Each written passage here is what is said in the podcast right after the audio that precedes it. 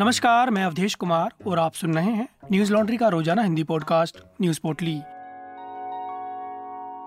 आज है सत्रह अगस्त, दिन बुधवार। जम्मू के सिद्धरा में छह शव बरामद हुए हैं। मृतकों में तीन महिलाएँ और तीन पुरुष शामिल हैं। शवों को तवी विहार लोकेलिटी के दो घरों से बरामद किया गया है। पुलिस का कहना है कि मृत्यु का कारण अभी साफ़ नहीं हुआ है। पर आशंका है कि मौत जहर की वजह से हुई है। पुलिस ने सभी शवों को कब्जे में लेकर सरकारी मेडिकल कॉलेज में भेजा है। जहाँ शवों का पोस्टमार्टम किया गया।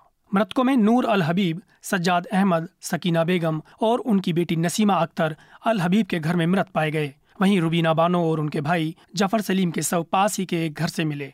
मरने वालों में पाँच डोडा ज़िले के मरमत और एक श्रीनगर के बरजुल्ला इलाके के रहने वाले हैं। एनडीटीवी की खबर के मुताबिक जाँच अधिकारियों ने बताया कि उन्हें रात करीब पौने दस बजे हबीब की बहन शहजादा ने फ़ोन करके अपने भाई से संपर्क न होने पाने पर चिंता जताई। करीब दस बजे पुलिस घटना स्थल पर पहुँची और दरवाज़ा तोड़ने पर उसे चार शव मिले। शवों की हालत बता रही थी कि उन्हें मरे हुए कुछ समय बीत चुका था। मोहल्ले के लोगों ने बताया कि पास ही में उनके एक जानकार का भी घर है। पुलिस वहाँ पहुँची और उस घर से बाकी दो लाशें बरामद हुई। करीब एक बजे शवों को पोस्टमार्टम के लिए भेजा गया। मामले की जाँच के लिए संजय शर्मा, एसपी ग्रामीण, Pradeep Kumar, SDPO Nagrota, inspector Vishwa Pratap SHO Nagrota और एसआई माजिद हुसैन, आईसीपीसी सिद्धरा। के नेतृत्व में एक एसआईटी का गठन किया गया है। पुलिस का कहना है कि मौत की असली वजह पोस्टमार्टम रिपोर्ट आने के बाद ही पता चल सकेगी।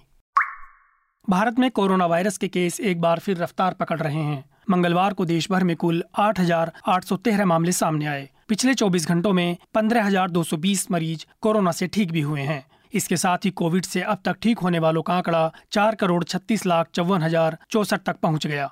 बता दें कि देश भर में अभी कोविड के एक लाख पाँच हज़ार अट्ठावन एक्टिव केस हैं, जबकि रिकवरी दर अट्ठानवे दशमलव पाँच सात प्रतिशत है। पिछले 24 घंटों में कोरोना के तीन लाख चौसठ हज़ार अड़तीस परीक्षण किए गए, जिसके बाद कोरोना के कुल परीक्षण का आंकड़ा अठासी दशमलव एक ज़ीरो करोड़ तक पहुँच गया। देश की राजधानी दिल्ली में मंगलवार को 917 नए मामले सामने आए और तीन मरीजों की मौत हो गई। वहीं संक्रमण दर उन्नीस दशमलव दो ज़ीरो प्रतिशत पर पहुँच गई है। इससे पहले 21 जनवरी को पॉजिटिविटी रेट इक्कीस दशमलव चार आठ प्रतिशत था। उस दिन 12,306 मामले सामने आए थे और 43 मरीजों की मौत हो गई थी। कोविड के मामले फिर से दुनिया भर में तेज़ी से बढ़ रहे हैं। अब तक दुनिया भर में कोरोना के उनसठ दशमलव सात एक करोड़ मामले सामने आ चुके हैं और चौसठ दशमलव पाँच नौ लाख से ज़्यादा लोगों की मौत हो चुकी है। कुछ दिनों से नए मामलों में गिरावट ज़रूर आ रही है लेकिन फिर भी हर दिन औसतन छह लाख नए मामले सामने आ रहे हैं। आज तक की खबर के मुताबिक डब्ल्यूएचओ ने बताया कि दुनिया भर में ओमिक्रॉन और उसके सब वेरिएंट ने संक्रमण को बढ़ा दिया है। कोरोना पर डब्ल्यूएचओ की रिपोर्ट बताती है कि 8 जुलाई से 8 अगस्त के बीच दुनिया भर में एक दशमलव सात पाँच लाख सैंपल की सीक्वेंसिंग की गई, जिनमें से एक दशमलव सात चार लाख, यानी निन्यानवे प्रतिशत में ओमिक्रॉन पाया गया था। उधर अमेरिका के राष्ट्रपति जो बाइडेन की पत्नी और first lady doctor Jill Biden corona positive पाई गई हैं। इससे पहले बाइडेन भी दूसरी बार पॉजिटिव पाए गए थे। चीन के शहर संघई में भी दोबारा लॉकडाउन लगाने की आशंका जताई जा रही है।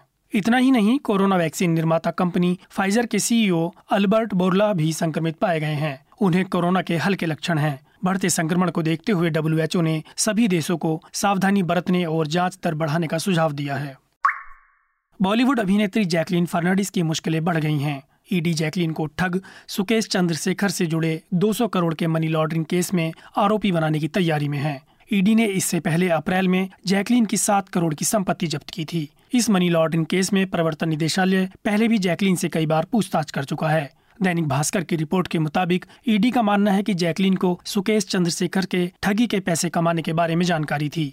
बता दें कि जैकलीन कथित तौर पर सुकेश को डेट कर रही थी, जिनकी कई फ़ोटो सोशल मीडिया पर मौजूद हैं। अप्रैल में ईडी ने prevention of money laundering act के तहत जैकलीन के सात दशमलव दो सात करोड़ रुपए अस्थायी रूप से कुर्क किए थे। उन्हें आखिरी बार जून महीने में पूछताछ के लिए समन किया गया था और आठ घंटे पूछताछ की गई थी। पूछताछ में जैकलीन ने माना कि उनके सुकेश के साथ प्रेम संबंध थे। उन्होंने कहा था कि सुकेश उन्हें करोड़ों रुपए के गिफ्ट दिया करते थे। साथ ही उन्होंने बताया कि सुकेश ने हीरे की एक अंगूठी देकर उन्हें प्रपोज भी किया था।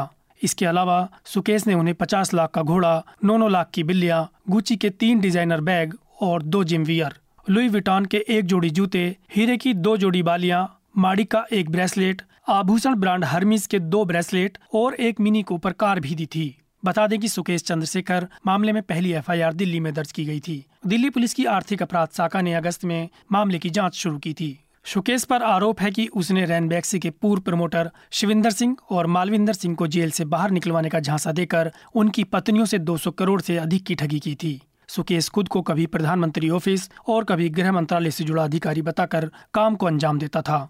ईडी ने 24 अगस्त को चेन्नई में सुकेश का सी फेसिंग बंगला सीज कर लिया था। बंगले से बयासी दशमलव पाँच लाख रुपए नगद, दो किलो सोना और 12 से ज़्यादा लग्जरी कारें जब्त की गई थीं।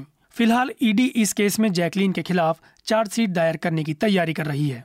हम अपनी हिंदी और अंग्रेज़ी वेबसाइट पर दोनों ही भाषाओं में एनएल सेना प्रोजेक्ट के तहत की गई रिपोर्ट्स प्रकाशित कर रहे हैं, जिन्हें आप हमारी वेबसाइट पर जाकर समर्थन दे सकते हैं। आप जानते हैं कि हम यह सभी रिपोर्ट्स सिर्फ़ अपने सब्सक्राइबर्स के सहयोग से कर पाते हैं। न्यूज़ लॉन्ड्री सौ प्रतिशत विज्ञापन मुक्त मीडिया प्लेटफॉर्म है, जिसका मतलब है कि हम किसी भी सरकार या कॉरपोरेट से विज्ञापन नहीं लेते। इसलिए हम जनहित की खबरों को प्रमुखता से कर पाते हैं। न्यूज़ लॉन्ड्री को सपोर्ट करें ताकि हम आप तक जनहित की खबरें ला सकें। हमें सपोर्ट करने के लिए सब्सक्राइब करें और गर्व से कहें, मेरे खर्च पर आज़ाद हैं खबरें। भाजपा ने बुधवार को नए संसदीय बोर्ड और चुनाव समिति का ऐलान किया। ग्यारह सदस्यों वाले संसदीय बोर्ड से मध्य प्रदेश के मुख्यमंत्री शिवराज सिंह चौहान और नितिन गडकरी को बाहर कर दिया गया है। भाजपा अध्यक्ष जेपी नड्डा की अध्यक्षता में पुनर्गठित संसदीय बोर्ड में प्रधानमंत्री नरेंद्र मोदी गृह मंत्री अमित शाह रक्षा मंत्री राजनाथ सिंह के अलावा Sarbananda Sonowal, B S Yediyurappa K Laxman, Iqbal Singh Lalpura Sudha Yadav, Satyanarayan Jatiya और पार्टी सचिव बी एल संतोष को जगह मिली है। संसदीय बोर्ड के साथ केंद्रीय चुनाव समिति में भी बदलाव किया गया है। पंद्रह सदस्यों की सूची में प्रधानमंत्री मोदी, जेपी नड्डा, अमित शाह, राजनाथ सिंह के अलावा B S Yediyurappa K Laxman, Iqbal Singh Lalpura, Sudha Yadav, Satyanarayan Jatiya, Bhupender Yadav, Devendra Fadnavis, Om Mathur B L Santosh और वंथी श्रीनिवास को जगह दी गई है। भाजपा द्वारा दोनों सूचियों में किए गए बदलाव के कई राजनीतिक मायने हैं। बता दें कि पार्टी में गठबंधन से लेकर हर छोटे बड़े फैसले संसदीय बोर्ड की ग्यारह सदस्यीय टीम लेती है। इसके अलावा राज्यों में मुख्यमंत्री का चेहरा या विधान परिषद का नेता चुनने में भी इसकी मुख्य भूमिका होती है। वैसे तो दोनों सूचियों में किसी भी मुख्यमंत्री को जगह नहीं मिली है, परंतु महाराष्ट्र के पूर्व मुख्यमंत्री और मौजूदा उप मुख्यमंत्री देवेंद्र फडणवीस को इस सूची में जगह मिली है। माना जा रहा है कि महाराष्ट्र में मुख्यमंत्री पद न दिए जाने के बदले उन्हें इस चुनाव समिति में जगह दी गई है। भाजपा में पार्टी के प्रदेश अध्यक्ष, प्रदेश के सीएम और विपक्ष के नेता को चुनने का काम केंद्रीय संसदीय बोर्ड ही करता है। राष्ट्रीय और राज्य स्तर पर गठबंधन को लेकर भी संसदीय बोर्ड का ही फैसला अंतिम माना जाता है। भाजपा में चुनाव समिति संसदीय बोर्ड के बाद दूसरी सबसे ताकतवर यूनिट है। चुनाव में किसको टिकट दिया जाएगा और किसको नहीं, ये चुनावी समिति ही तय करती है। 2013 में इसी समिति के द्वारा राजनाथ सिंह की अध्यक्षता में नरेंद्र मोदी को प्रधानमंत्री पद के उम्मीदवार के रूप में चुना गया था। भारत और अमेरिका की चिंताओं के बीच चीनी जहाज़ युआन वांग पाँच श्रीलंका पहुँच गया है। इससे पहले भारत और अमेरिका ने चिंता ज़ाहिर की थी कि चीनी पोत पर लगे उपकरण जासूसी कर सकते हैं। इसके बाद श्रीलंका ने चीन से पोत को रुक कर भेजने के लिए कहा था। हालाँकि फिर श्रीलंका ने इसकी अनुमति दे दी। वहीं चीन की तरफ़ से कहा गया है कि उनके इस हाई टेक्नोलॉजी वाले रिसर्च पोत से किसी देश की सुरक्षा को कोई खतरा नहीं होगा। पोत श्रीलंका के हम्मन टोटा बंदरगाह पर मंगलवार सुबह आठ बजकर बीस मिनट पर पहुंचेगा। यह चीनी पोत 22 अगस्त तक वहीं रहेगा। एनडीटीवी की खबर के मुताबिक चीनी विदेश मंत्रालय के प्रवक्ता वांग वेन बिन ने मीडिया को जानकारी साझा करते हुए कहा कि युआंग वान पाँच श्रीलंका के सक्रिय सहयोग से हम्मन टोटा बंदरगाह पर सफलतापूर्वक पहुँच गया है।